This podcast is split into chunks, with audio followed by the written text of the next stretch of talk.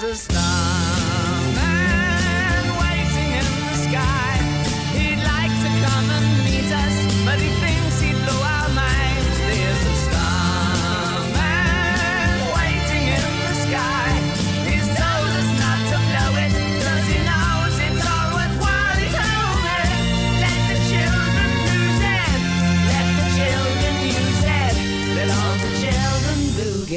and welcome to the new Five Star Podcast. My name is Tom Savage. I hope you're having a good week. Uh, the change I'm making to the Five Star Podcast is I'm not just going to be focusing on the Munster game that has just gone. I'm going to add a little bit more of what's currently going on in rugby as well.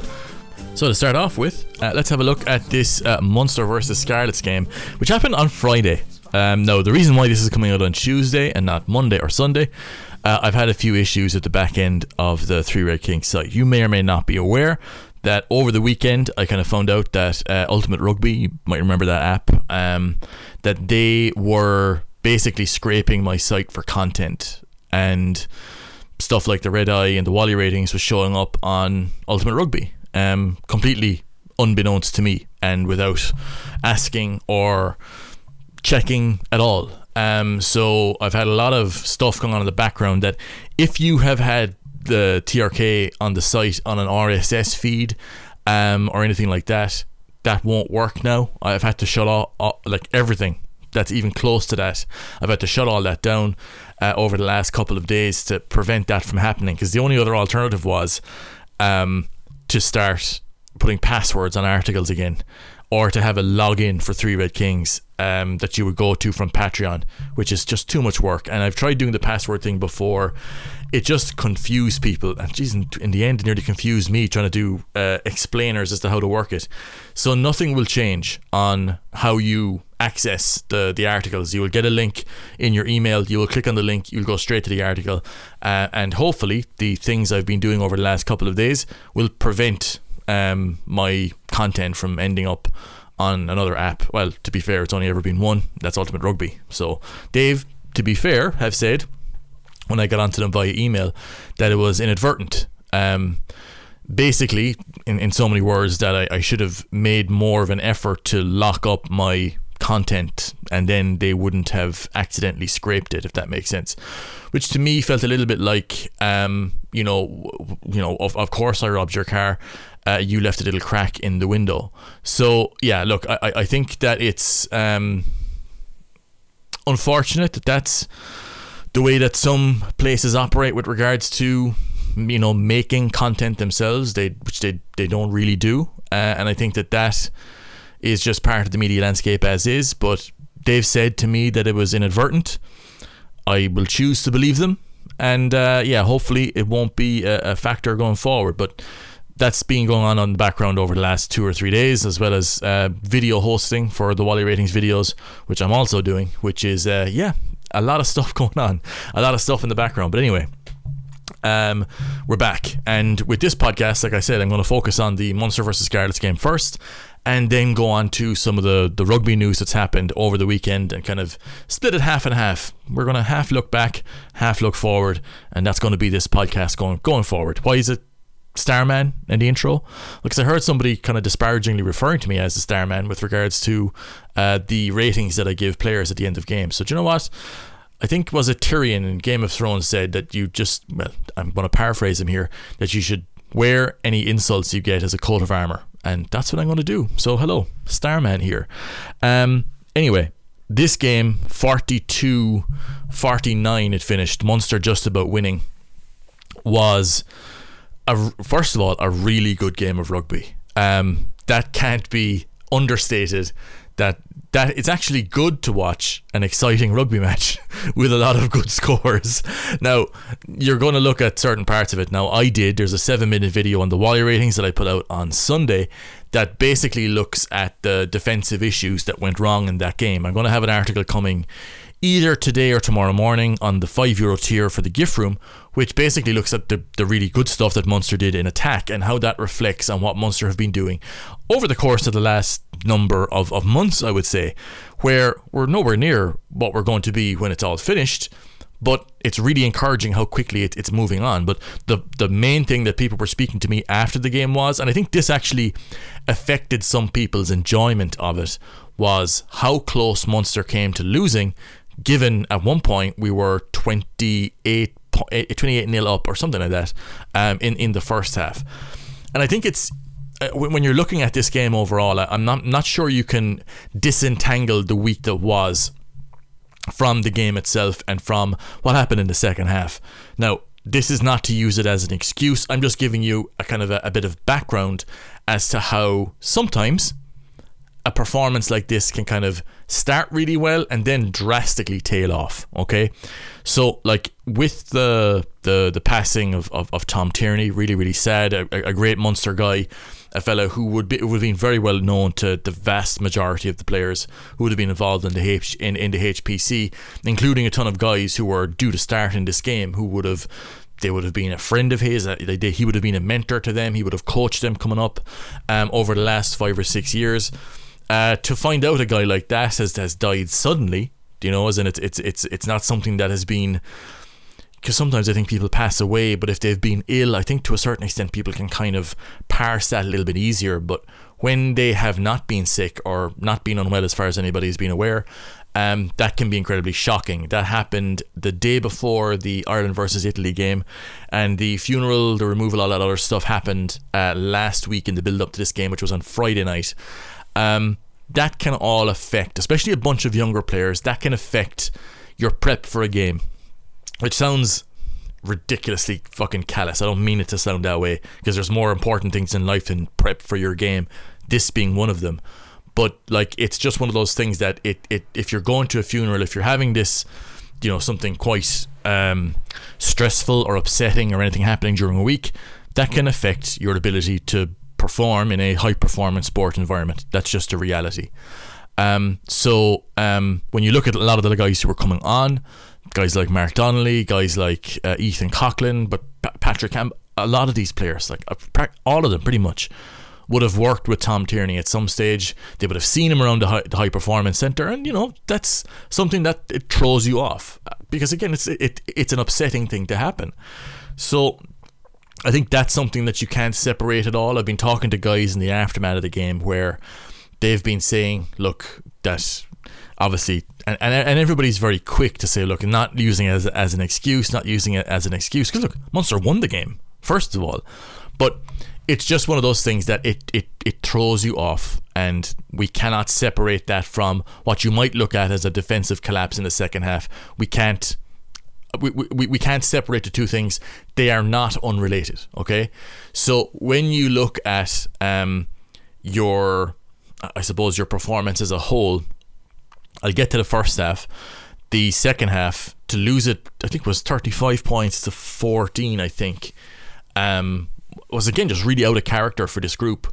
We haven't even in the dog days at the start of the season, we weren't really conceding tries to that at, at like at that rate certainly. And look, the Scarlets are a much better side than what people were giving them credit for, and I think what their position in the table would currently tell you. There's a lot of background noise and nonsense going on in Welsh rugby, which I'll speak about later as well. But like that first half performance, I don't think was reflective of the Scarlets' quality overall, and is actually more of a reflection as to how well Munster were playing and giving the Scarlets no real avenue to attack at all. That changed in the second half, but in the first half, that performance from Munster from an offensive perspective was outstanding. In the second half, systemically, tactically, I felt we made some really kind of silly errors early in the game in the first five minutes of the second half that gave the Scarlets a couple of launching opportunities. And I think as well, maybe spooked the group a little bit as well. Um, because in that first half, we were very, very low on the error rate. Or if there were error errors, they weren't they weren't they didn't even kill moves, right? They didn't even kill sequences of possession. So when that started happening in the second half, I think we conceded. We lost the line out, knocked on a high ball, um, knocked on in the carry, and had a couple of errors like that in the first five minutes.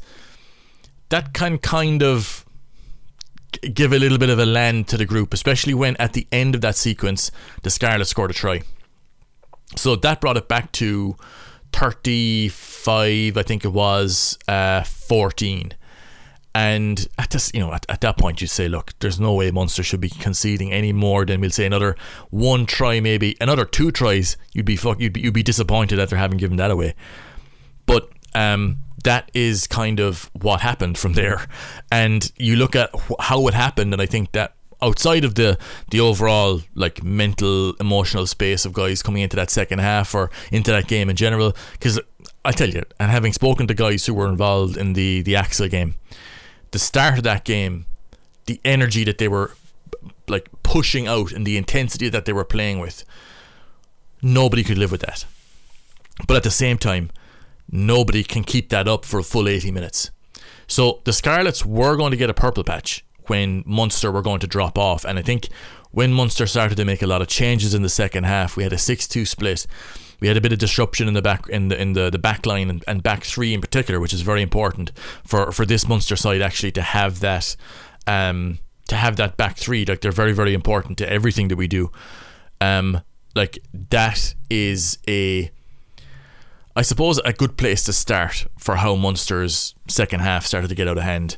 Um, but yeah, no, I, I, I think that the the big the big thing for me was defensive mistakes um, that weren't systemic. So it wasn't like the Scarlets had cracked Munster's defensive system, but I will say that there was a few moments where the Scarlets have done their homework here. Obviously, like they didn't accidentally score, you know, forty-two points they had done their homework and we didn't adapt on field quickly enough. And when you have guys then starting to go off on solo runs, um, I think what happened by the end of the game was is that we were actually, even though RG Snyman was on the field, we finished the game smaller than what we did when we started it. And as a result, we started to lose traction in the game. And like I look at a couple of things. One, uh, we replaced Jack O'Donoghue quite early in the game. That was planned, as far as I'm aware. Uh, they wanted to give as many minutes as possible. And you figure, look, Munster are 30 something points to 14 up. Let's give guys minutes. Let's give guys plenty time. Um, and I think losing a guy like O'Donoghue, who has had his issues this season. He's been up and down in his, performances, but over the last number of months, he's been very, very good. He's a guy who gives you solid leadership, solid captaincy for games like this. Like he's he's made mistakes as captain. I think I think everybody, as if when, when they were captain, they, they've made mistakes tactically, but he's a defensive captain for us as well, and his organisation with regards to guarding the edge spaces and you know getting some getting good alignments and get you know getting good comms and making good reads. That's all part of what Jack O'Donoghue does. But when you look at um, how we finished the game we brought on Jack O'Sullivan who I felt had again th- he's just been very unfortunate that whenever he's come on this has been a thing I've said repeatedly we've ended up defending for the majority of the game whenever he's been in the field. And like that was the case again here and like I think at the moment he's in a bit of role flux himself, where we brought him on to replace uh, Jack O'Donoghue as a kind of a heavy combo flanker, but Jack O'Donoghue, like from a mobility perspective, is very quick, underratedly quick actually, and uh, a couple of times, and this is like this happened throughout the game, where especially in the second half, I would say, we were giving up a lot of spacing on the inside and that exposed some guys for a lack of pace and a lack of ability to cover across as inside defenders, especially post set piece, which happened a few times.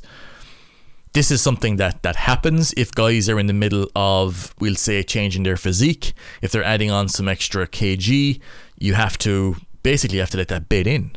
And we were, in in one sense, playing with a very heavy front five for the most part for the second half, but with quite a light back five, if you can get my meaning. So uh, there was a lot of pressure came on the likes of O'Sullivan, the likes of Hodnett, uh, and the likes of Kendellen later or Kendellen um, to cover that spacing, and uh, Wycherley as well. And uh, yeah, like the, the first try that the Scarlet scored, it, it, it's a mistake that, that starts it um, and it, it comes from uh, or Josh Wycherley picking up an injury as he's transiting across the field. That defensive scheme where it looked like these lads have run through a fucking hole here. How did that happen? It, it happened because Josh Wycherley, who was meant to be guarding that space, twisted his twisted his ankle, I think it was, as he was going across the field. He got bumped by Javan, Sebast- uh, Sebastian, um, lost his footing. His heel, I think, got kind of got caught in the turf.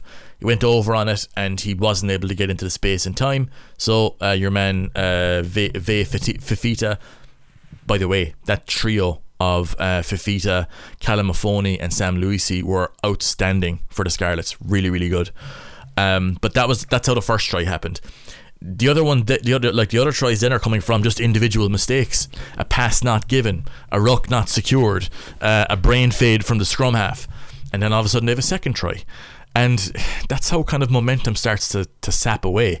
Whereas everybody expected the Scarlets to have a, a purple patch, but they didn't expect that to also happen when Munster were having a fucking what's the opposite of a purple patch? Um, a grey patch. Munster were having a grey patch, and uh, they started to fall away fairly dramatically. And like to give you an idea, like typically when you see a team conceding um, as many tries as Munster did in that second half, it's usually off the back of a ton of indiscipline. But that did not happen here. Munster's discipline was actually ridiculously good. We only gave away four penalties all game, but we were conceding massive line breaks in the wider channels and like that's why it's so uncharacteristic where you look at it and go like that hasn't happened to Munster all season and that's because it is un- it is uncharacteristic so I think you're looking at it and going how did those happen defensive mistakes guys making oh, blitzing a little bit too far but also the Scarlets stepping back their their um their their their offensive line a little bit. Their first receiver came quite a bit back, and they were drawing out our blitz.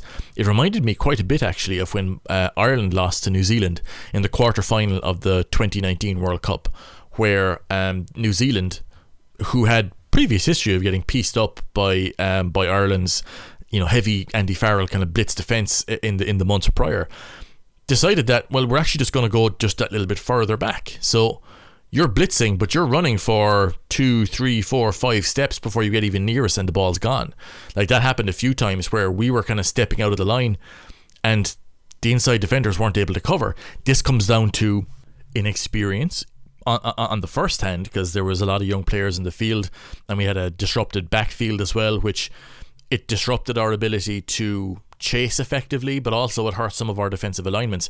But in the second half in particular, I noticed an awful lot of uh, guys like Keenan Knox, guys like Mark Donnelly, guys like RG Snyman not able to cover across the space effectively. But we shouldn't really be expecting these guys to do that because Keenan Knox is just back from a fairly, it ended up being a, a, a medium term uh, injury. Um, but you look at RG Snyman, it's his first match back in years. So you have that aspect of it as well. They're not going to be fully match match sharp, especially against a team like the Scarlets, who when they were you know get, getting those compressions, they were going wide and they were playing with real pace and on a very quick surface as well. Um, we got exposed a little bit on the inside. Munster's defense works on trusting that inside defender. You blitz inside covers. The problem was that we weren't getting the same level of inside cover. And some of that comes down to alignment as well. I wrote in the Wally ratings that I think that part of what we'll have to learn with getting guys like RG Snyman and getting guys like Keenan Knox back into this team consistently is that we will have to cover, our defensive system will have to adapt to cover that the fact that these guys won't be able to get across the field as quickly as lighter athletes. And they'll get quicker, they'll get sharper because when you're out injured. And again, with Mark Donnelly, like this is a guy who this season, and by the way, with Mark Donnelly, people were asking me like I, I gave him a two star performance. Like I didn't think he played great. But Mark Donnelly for me is a really interesting player. Like he's a guy who like you look at the the size that he's packed on, even over the last season. Like once that settles in on him, I think there's a serious player there. Like he was in a bit of trouble in the scrum here also, but like young guys bit like like it takes time for guys to build into their career and build into their their their their their, their pro role I suppose. Like he's still incredibly young still in the academy. So like he can he didn't have a great game here for me but that doesn't mean that this is not a, a fairly high potential player. Like again I think there's a mistake in assuming that unless you have a very successful Irish under 20 career that you're not going to make it as a top player I think with Mark Donnelly especially when I've been looking at him in AIL, and there's an AIL podcast coming uh, tomorrow. uh, just rounding up some of the younger players that I watched over the weekend in Division 1A. Um, when you look at guys like um, like Mark Donnelly, I've seen him playing loose head, but I've also seen him covering tight head for Garryowen over the last number of, of, of months, I suppose, in the AIL. To be able to do that at AIL level, like you've got to have a level a level of size and power about you, and, and Mark Donnelly certainly has that. And like, I think he's been adding to his shape because he looks to me just from an, like from an, an, eye test level bigger and heavier than what he did last season. Like watching him here, like he seemed like he was trucking around at least 115. And like you know, you, you need to have that size for me. And the, the modern prop has to be able to shift around like 120 kg for me because that's that's kind of where the game is going. Like Keenan Knox, for example, came on and going in a straight line with the ball in hand and defensively, he put in some great shots. Um, I think you know the like the coverage required um got caught once or twice, but to me that comes down to alignment more than anything else. Like I think that's one of the one of the things that they'll be most not concerned about, but they'll that'll be real work ons is that we too often saw our small forwards or our you know combo flanker uh, small forward got kind of caught in a double tackle. Like there was a build up to a line break that came down to Kendall, uh, Kendellen and O'Sullivan getting caught on a um on a making a double tackle on uh, Carmen Tuapalato, and like they were out of the next phase. They're the guys that we expect to cover for us. And I think as well, it'll be a little bit disappointing as to how the midfield didn't really get around to doing too much in the way of defensive coverage either. That's something that we'll have to watch, and I think will be a a, a factor going forward if we're going to compensate for having a big, heavy team. Because look, over the last, I'd say two or three seasons, like defensively, Munster have been very, very good. Like we we don't concede a whole ton of line breaks from as far out as we did in this game. Like you know, you might concede. You know, you might concede penalties at the breakdown. You might concede penalties, you know, for not rolling away because you, you're giving up a bit of power. But like not like like the sort of opportunities that we saw here that we saw given up. Like that to me comes down to in part you have to compensate for your bigger athletes, your stronger power athletes. Donnelly is on the on the track to be considered that way. Keenan Knox certainly is. He's come back looking fucking massive. Same with RG Snyman, obviously. RG RG's looking like he's playing a little bit heavier than than when he was uh, first injured, and then when he came back the second time, he's looking bigger and, and, and more imposing. But at the same time, these guys can't do the same amount of defensive coverage as a lighter player might be able to do. So that's something that we're going to have to to compensate for, and I think that defensive inexperience as well.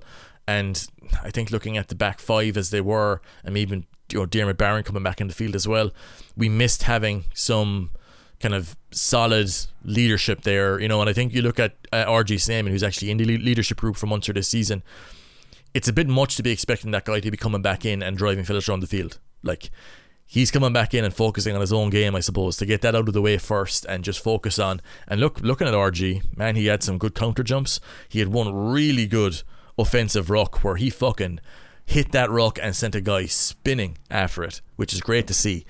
But like he's still building, obviously, as a player, and you know you have to give these guys time to build themselves back in, and you know get their, you know, get used to to game speed as well. Munster are training very quick, but when it comes to front five forwards, like during a game like that, you're going to be exposed to, you know, the, the kind of the, the adrenaline dump of being in, a, in in an actual game as well, and and uh, everything that comes with that. So I think that like you can certainly explain like that that happened that it was like the defensive malfunctions I suppose that they happened plainly but I think looking at it overall I wouldn't say it's anything to be overtly concerned about but with that accepted some of the tries that Munster scored in this game absolutely astoundingly good like even the last try that Munster scored with uh, Jack Crowley taking it a first receiver stepping back inside the blitz uh, hitting Shane Daly, who was able to then pop the ball to Calvin Nash. Nash and Daly, by the way, five star performers.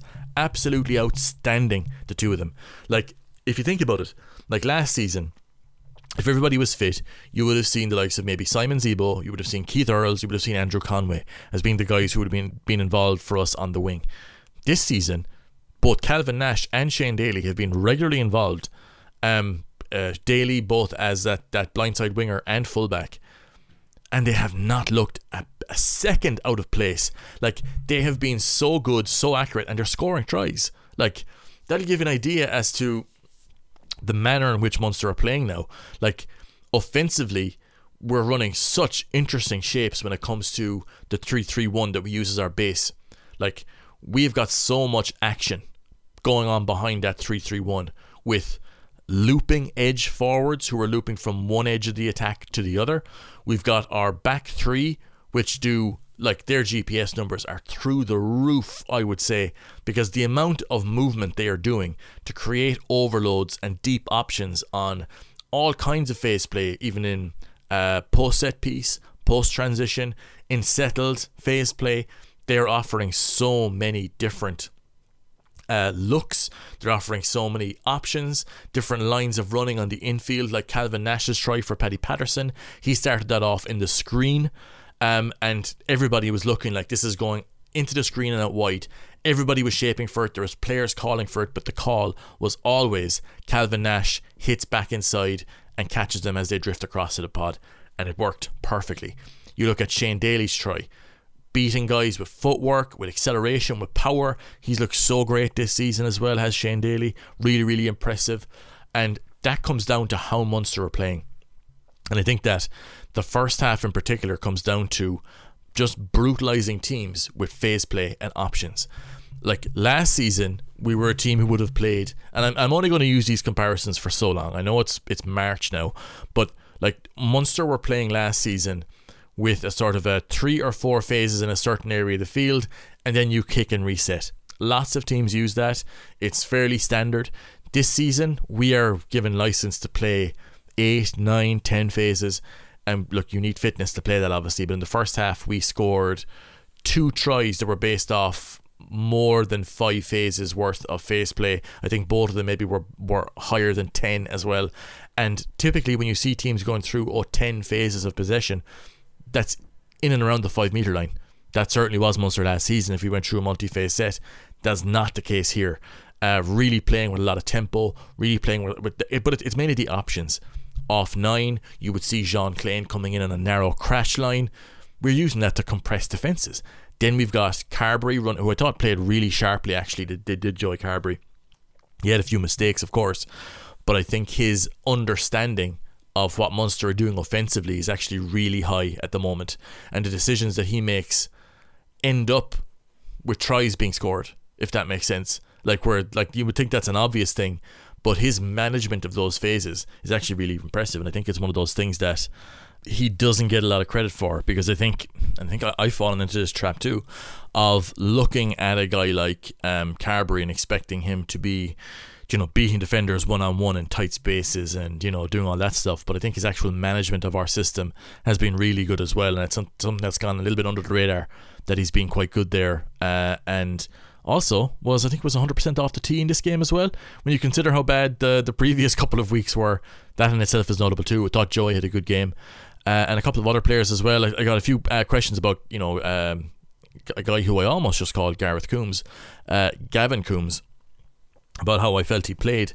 Um, he was he was fine. Like he didn't have a massive game by any means, but he had a number of good screen passes. He made some good stops in defence. He scored a try, obviously as well. Had some good line maul work too. Some good lifts.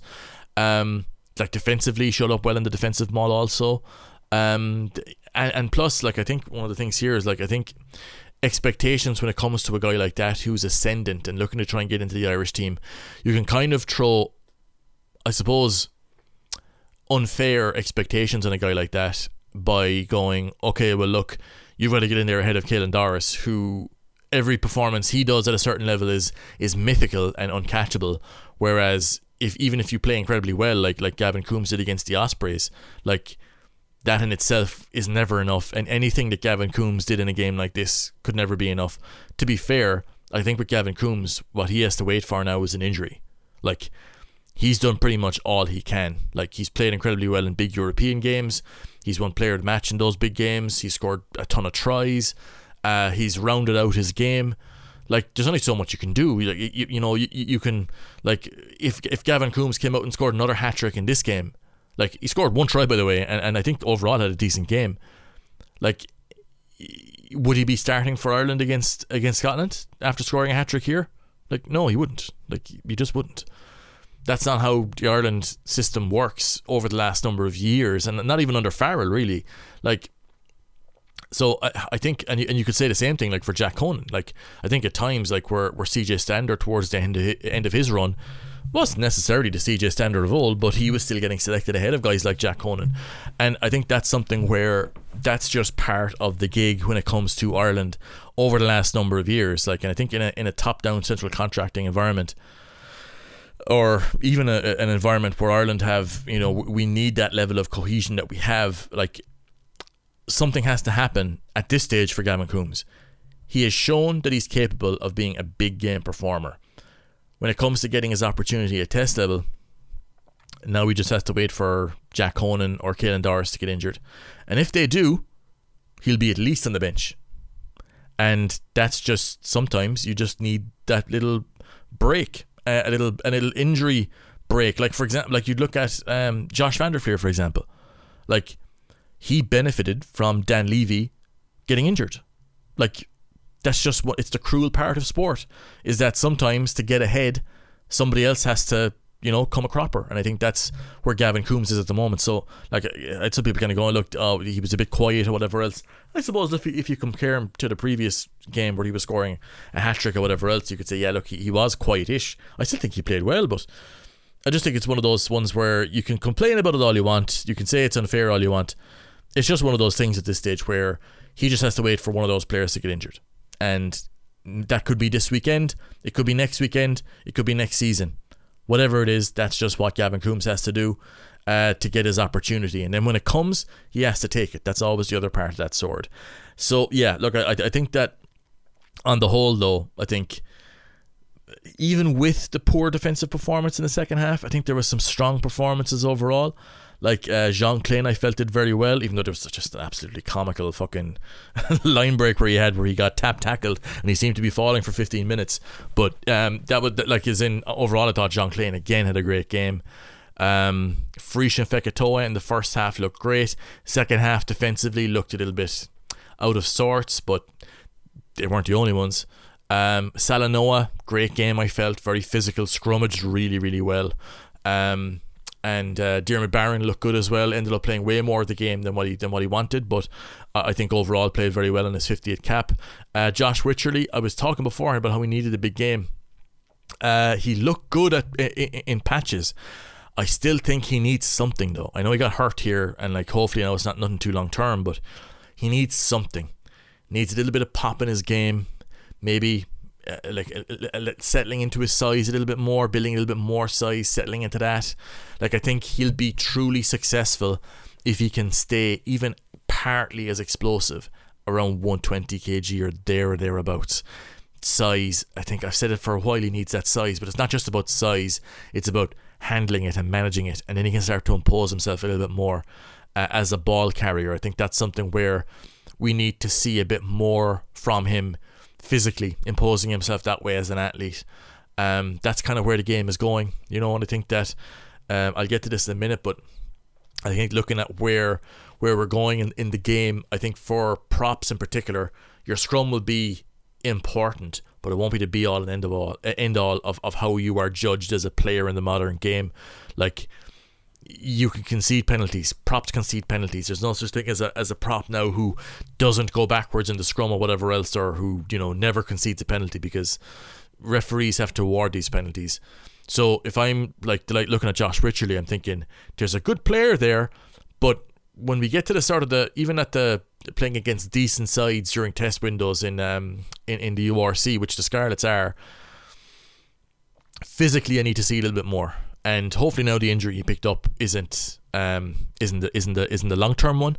Um, we'll kind of find out soon enough, I'd say, uh, as to when that is. But hopefully, that will build. And, and sometimes it, it takes time. Like, look, you look at Jeremy Loughman. Like, I was very critical of Jeremy Loughman over the last number of, of, of seasons. But you look at him this year and even over the summer, physically, something seems to have clicked for him where he has the size, but he also can can shift it around if that makes sense. So that's something I think that's been a, a net benefit for for uh, Jeremy Loughman, and you look at Dave Kilcoyne, how well he's come back from injury as well, looking explosive, looking really aggressive at, at 34, 33, 34 years of age. He's looking like he did like four or five years ago, which is great to see. It takes time, especially when you're a prop, to, to build in the entirety of your of your physique as a complete front row at- athlete. So that's something to watch out for. But um, yeah, look, overall, I think great game, exciting to watch. Too exciting, I think, given what the score was at half time. But some lovely tries scored, some really good attacking work from Munster as well, which me, to, to me bodes very well for the future and bodes very well for what this team might look like at this point next season, which is even more interesting.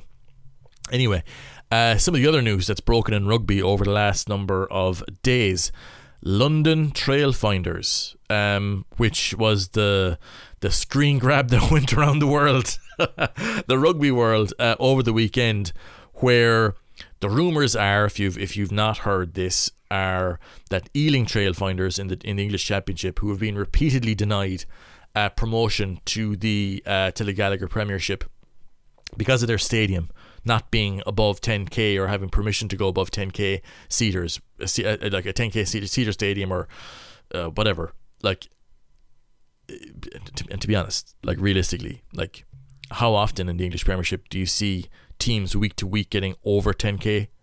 You don't really. It's it's a weird one, and it's always been a little bit weird, given how how well Ealing have done and how they've invested in bringing along their underage structures and the the players they've brought into the championship as well. Um, they have been denied again. Uh, you might have seen that a couple of weeks ago, where I think it was Doncaster were given uh, the green light that were they to be promoted or whatever else because because of their stadium, um, or their the access to a stadium that they might have. Ealing doesn't have that, so. Uh, when this London Trailfinders thing started coming out, that Ealing were looking to merge with the Ospreys, um, and then enter the URC, seeing the London Trailfinders pop up as uh, something in Companies House was very, very interesting. And it came across as being kind of, to me anyway, it seemed like they were kind of letting the RFU and the Premiership know that they were serious about this. And like, if you ask uh, Ospreys people, like fans, even th- I think their coach and some of the guys involved there, they're adamant that this isn't happening. Like they're adamant that they're not merging.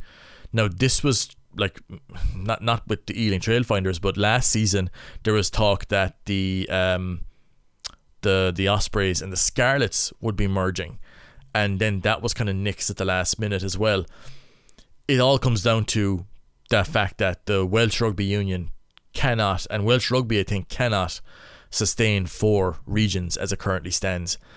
We're in the middle at the moment of a fairly significant financial shift where like the ground is moving underneath us and depending on your the, the, strength of your foundations how much you feel that shake really does depend on like i said your security how strong your foundations are.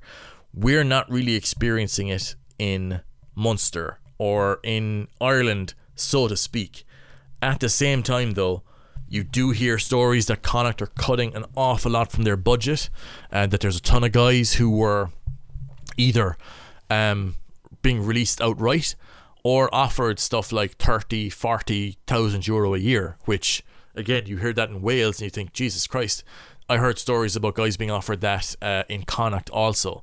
Now, like, all throughout like the, the game uh, in Ireland, and I think this is true in Ulster, Munster, and Leinster as well guys have been offered less money on their contracts.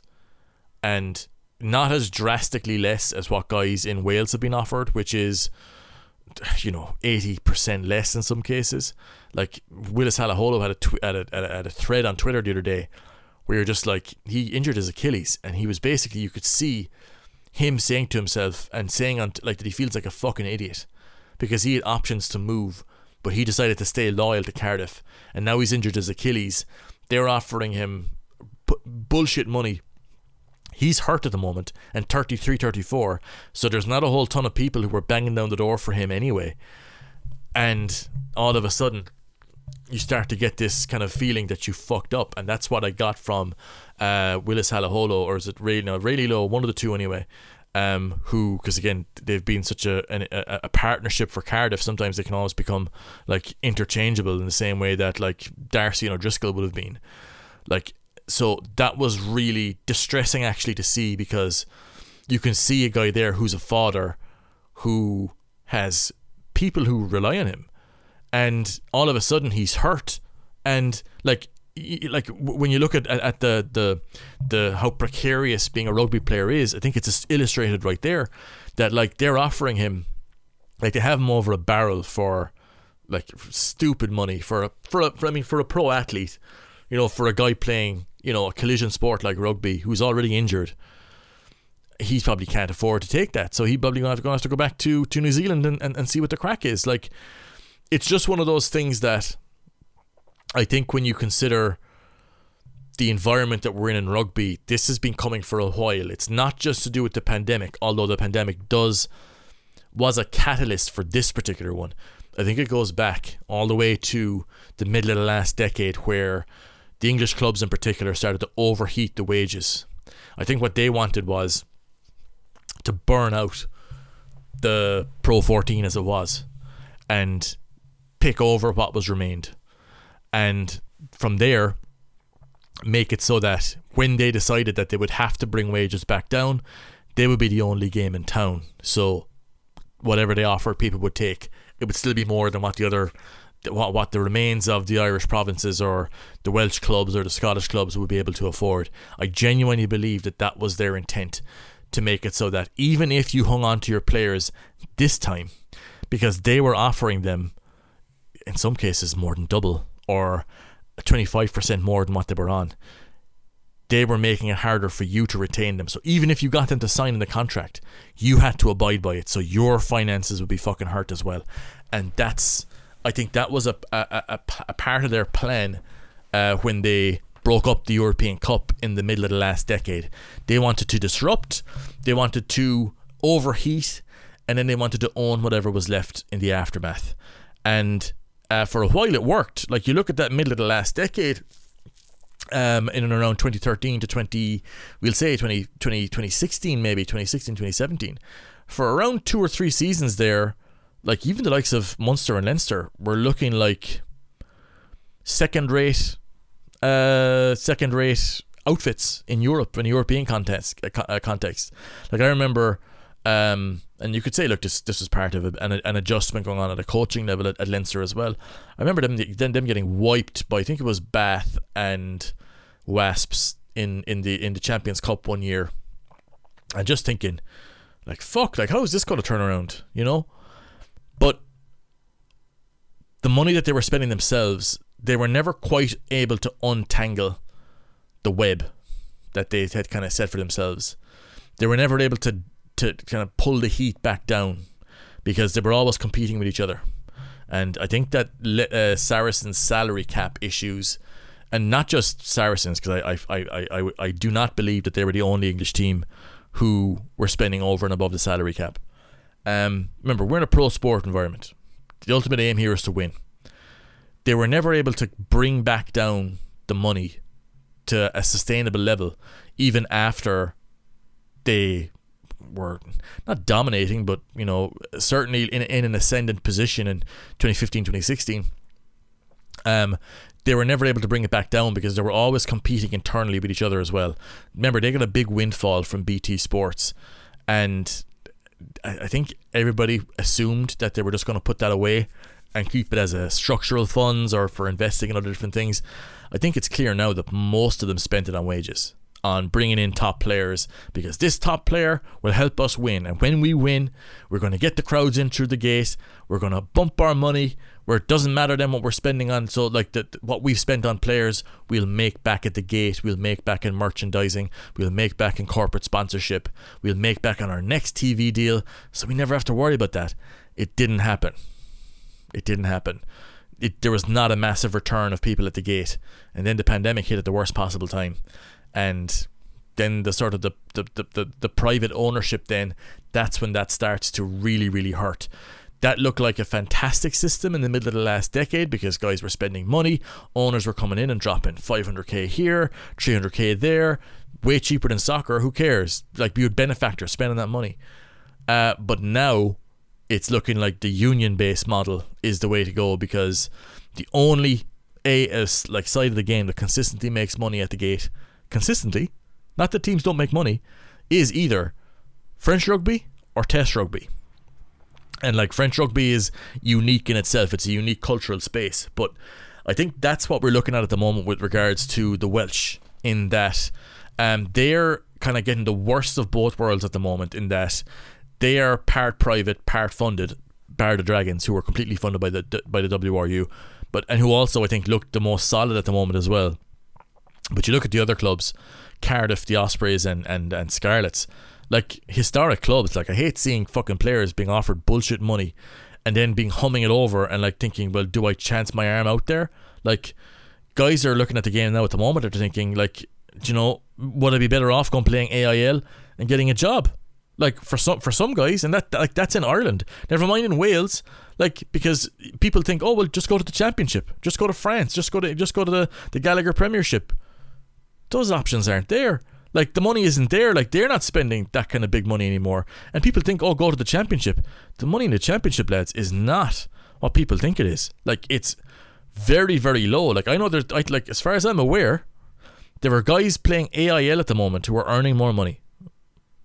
And I know that's off book or whatever else, but that's what I hear. They're earning more money than what they would be in the championship, or its equivalent at least.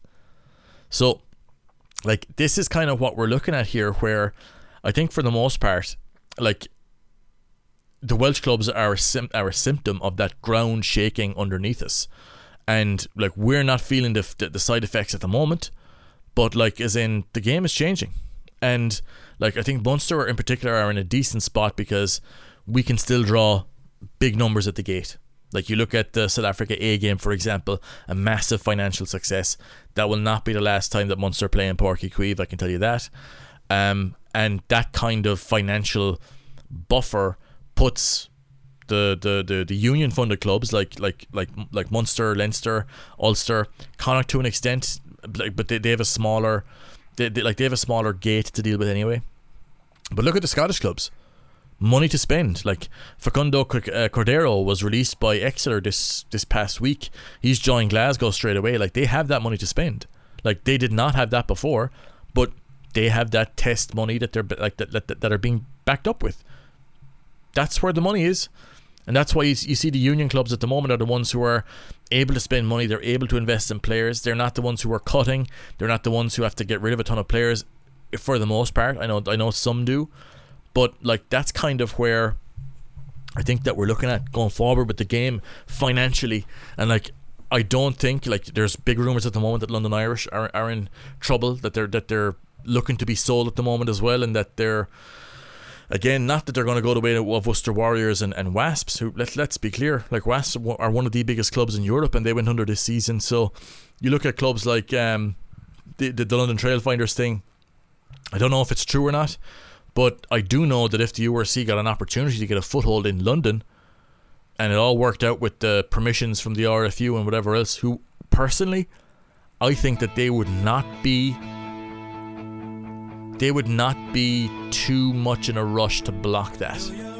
Because I think it would give them a good look as to what being in a non relegation, union controlled competition might do and what that might do for the future state of, of, uh, of, of English rugby because when you look at the clubs the way that the way that it's currently in place personally my own personal opinion here is that I think that it won't be long till you're seeing a kind of a you know further squeezes in the in the Gallagher Premiership because the TV money isn't there anymore. You're looking at the gate money. Is that there? And this is this is not just rugby. This is industry wide where numbers for live for, for live sports like the the ad revenues for that are down. So the purchase money for that are down for the most part for the TV rights so yeah, it's very very interesting, I think it's something that I just hope that whatever happens, that there's not too many people who are squeezed out of the game and who are squeezed out of being professionals, uh, because it's it sucks, quite frankly. So yeah, um, thank you very much for joining me. Thank you very much for being a TRK subscriber. I'll be back with a lot more content this week. Uh, I'll talk to you again very very soon.